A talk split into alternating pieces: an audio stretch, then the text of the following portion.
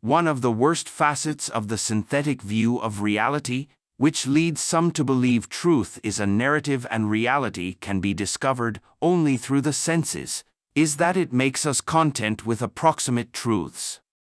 Phenomenalism leaves us content with forever crawling closer and closer to the truth without ever arriving. Realists would say poverty cannot ever be eradicated as poverty is relative. However, let's look at a fundamental and inarguable fact. Wealth is produced through work, and everyone, with a few inconsequential exceptions, is able to do sufficient work that, theoretically, would lift him or her out of poverty. We only need food to eat, clothes to wear, and shelter. This is not an insurmountable objective to aim for. We can, if we so choose, list the caloric intake, the number of outfits, and the square footage of a reasonable size home that will constitute an escape out of poverty.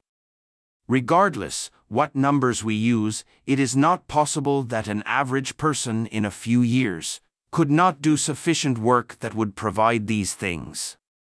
If something much larger than the average person was not getting in their way. Does anyone think the average person is unable to accomplish an average amount of work that ought to provide them with an average person's lifestyle? Yet, many able bodied people seem not able to make headway towards this modest objective. Most reasonable people would find this strange and something to be investigated. But it is not investigated, and this ought to be considered a strange thing in itself. Of course, it might well be that there are many experts and elites who are familiar with the problem, and they think they know what the problem is. Full employment puts upward pressure on wages. With higher wages come higher prices.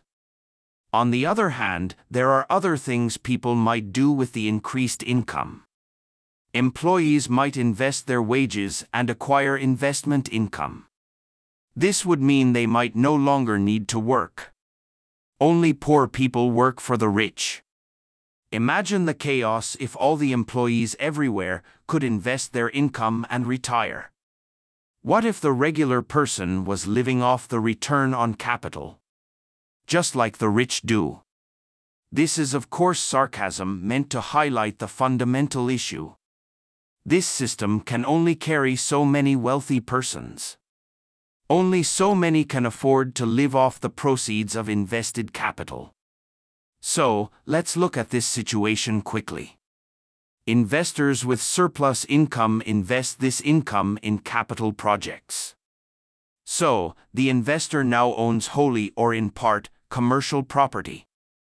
Commercial property is able to generate wealth, that is, income. Income can buy goods and services, but return on investments does not increase the amount of goods and services produced. It merely schemes value off of the top of the earnings of a business. Commercial property is composed of assets or capital. Capital is composed of two kinds of property. There is property that can be transformed or processed, and there is capital that processes or transforms. A farm, for example, is composed of land and animals. This is transformable capital.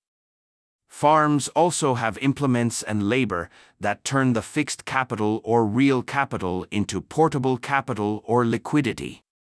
These are the transforming assets. But there is a third kind of capital or property that is more visible if we are dealing with slaves. This is the human capital. Usually, when we think of human capital, we think of labor, but humans are akin to the natural world. In their natural state, humans are not worth much. Humans need information to acquire value.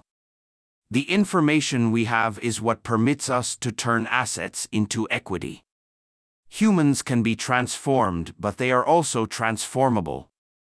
We are each other's assets as we all seek to transform our fellow man into something worth more. But there is something here that ought to be obvious to all, but it is rarely acknowledged. There is no natural resource that has been created by humans. There are few things in nature, other than air, that can be used as is.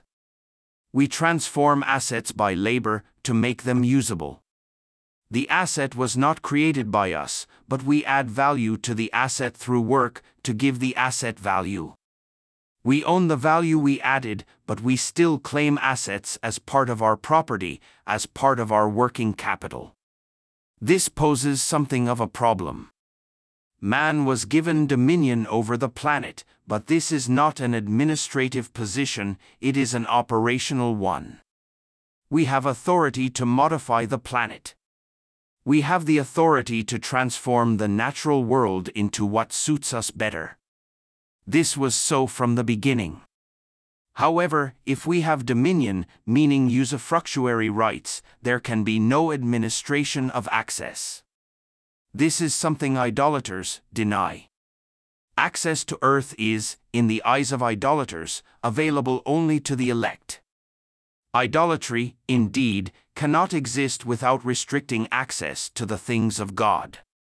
If there was open access to what God has given us, in accordance with Scripture, idolatry would vanish.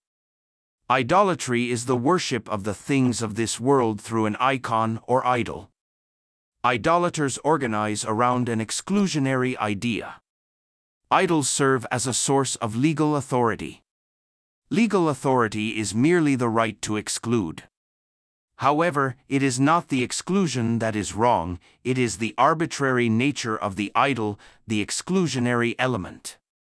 Perhaps the most common idol is the people or we the people. This idol is prevalent in tribal societies, but in a more restrictive sense. We the people, in a tribe, is limited to a familial group or the people of a totem. The headman and witch doctor serve as tribal heads and the embodiment of the people. These roles become more formal as a nation develops. The president and church replace chieftain and shaman. The totem is more symbolic, taking the form of flags and other national symbols. In a democracy, the worship of we the people is refined. Yet, even in the world's most advanced democracy, the real power is still vested in the president and church. This power is displaced onto the offices itself and the symbols attached to the office. The idolatry is highly formalized and formal all individual synchronicities are removed. A greater difference in an advanced economy is that capital gains a seat at the table and a say in the policies enacted. But power in a democracy is wielded in the name of and to the ostensible benefit of we the people. Idols justify expropriation as it is done in the name of the idol. But the real beneficiary is the priests of the idol, the ones taking and distributing the sacrifices. Idolatry is the usurpation of the rights of God and the rights of believers to the things of God. The state is the idol of secular humanism. The state replaces dominion with ownership. Ownership is a kind of sacrament the prospective title holder comes in, performs the required rites, and leaves with a title to a property. The state uses ownership as a way to usurp the power of God. The state provides man with a title that represents legalized dominion. The state steps in and provides those who are worthy with dominion over the things of the earth as a licensee the dynamics of poverty are tied up with the practices of the occult. Poverty is not created accidentally or as a side effect. It is the direct consequence of the idolatry of man. Once man has claimed jurisdiction over the earth and invalidated the doctrine of dominion, he is able and willing to create scarcity. The poor do not put their faith in God. The poor worship the state their faith is transferred to the state and to elect, the owners of property. They worship the system that offers them, or seems to, the tools needed to emerge from poverty. However, this success all hinges on how faithfully they serve the system, whether this be capitalism or communism. Idols represent the idolater in some respect. Even voting in a politician is a form of idolatry. Politicians attempt to model the voter and to provide a larger than life version of the voter. This turns him into an idol. An idol makes the ideal of a group manifest. An idol is a type of ideogram that symbolically represents a core ideal. We use totems to represent our group, hoping that some trait of the animal will convey the main position or values of the group. This might be as harmless as the mascot of a sports team or as significant as the totem animal of a tribe. In every case, the cult focuses on the idol as the spirit of the group and a way to externalize the deification of the group. The supremacy of the totem animal is the supremacy of the tribe or other group. All of this might be passed off as harmless superstition, but it is not done without effect. The cult, through its god, becomes the chosen ones. By means of the idol, the worshippers take on a single identity. It is no long I who acts, but I as a manifestation of the idol.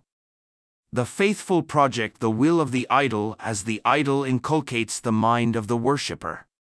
This might be nothing more than a curiosity, one primitive tribe venerating its eagle god where another worships a bear image. But these oddities become more serious when we get to where the group begins to act out the will of the god. The Nazis were driven by an ideology centered on race. Their symbology was more abstract than that of a primitive tribe, but it was still designed to project a sense of power. As one saluted the swastika, one identified with the god that was the Aryan race. The idol is mystical in that it serves to meld worshippers into the one identity as a mimicry and indeed mockery of God's church. The symbols and accoutrements of the Nazis were all designed to project the image of the Übermenschen. The difference between BLM and fascism is that fascists projected their power with greater effect than BLM meaning the idols of the fascist were more empowering and motivating than the image BLM presented. These examples of idolatry may not seem to have much to do with poverty, but idolatry is the cause of poverty. The idol is not merely a branding device, it is a legitimizing tool. The idol distills the essence of the idolater and enshrines it into a motif or symbol the symbol or idol becomes a visible form of the group. The group projects itself into and onto the idol.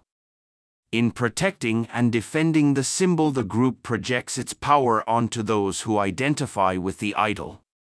The idol, in other words, is a mechanism of self government or even self oppression. The people are the power, and the power of the people is projected onto its totem the state in modern democracies becomes the power of the people. In enacting policies and programs, the state projects the power of the people back onto itself. Thus, the idol is both the idolater and the symbology. The power of the tribe and the cult is projected outwards onto the symbols of the group and inwards through the group's association with the cultic symbol. The poor functions much as a tribe, the poor are not the people. Because of their identity, they take on the persona of a people set apart. They have an identity given to them because of their place in the economics of the community. The image of the poor is in one sense a cultic symbol. The poor is an imagery employed by politicians and the poor themselves to give a victim group a cultic image. Through this imagery, the poor venerate themselves. Having gained virtue by their own hand, they no longer need to earn virtue. They are entitled to the offerings due a god. There are two kinds of being the kind that serves and the kind that is served. The being served is either God or an idol. The God that is served is spiritual, meaning the relationship is conceptual, not physical. It is more akin to a conversation than an operational or administrative relationship. The idol that is served is just a mirror image. We give because in giving we get. Idols are akin to a vending machine. We serve them because it is self rewarding. We give to the image in the mirror. This is why atheists tend to think God ought to be similar to a liberal parent, simple to manipulate and easy to exploit. In the first case, the God is supreme and worshipped because he is God. Idols are worshipped because he represents the image and interests of the worshipper. Idols that do not reflect the needs or the worshipper are discarded. The god of war is of no purpose unless it blesses all those who wish to wage war with victory. This is why false gods take many forms. They have to represent not just a human perspective but particular individual concerns, such as war or good health. In more sophisticated cases, the idol is buttressed by laws. In the case of the poor, the priests minister to the needs of the poor in the guise of social workers. Herein is the problem. The poor justify their poverty by blaming it on a lack of money. This is not poverty. The poor are not in control of the money supply and see no path to acquiring it, so they are in their own eyes and in the doctrines of their cult blameless victims of circumstance. Being poor, they are victims of an enemy which, in their mythology, is waging war against them, depriving them of their rights. The non poor are, therefore, required to make penance. This is the only way an inversion of power can be imposed. Weakness is turned into a virtue and power becomes a crime. The image created of the poor justifies the subsidization of the poor, they are entitled to the penance of the wealthy. This is what is not understood about the poor and other intersectional identities. If poverty was a sin, the poor could not make a career out of being poor. The poor become parasites almost as a way to give the rest of us a way to do penance for our success. Poverty and the image of the poor are icons the rest of us are taught to revere. Wealth becomes the sin that needs to be expunged. There is a spiritual war being waged against the world. The icons and gods of this world are created to divide us. It is not that the wealthy are the good people and the poor the bad, nor is the reverse true. We are all victims of the same system. This is spiritual warfare, not a war of one group of persons against another. The war is against the divisions and those who create them. We must live in the Spirit and build the church. That is the only way to defeat the dynamics of poverty.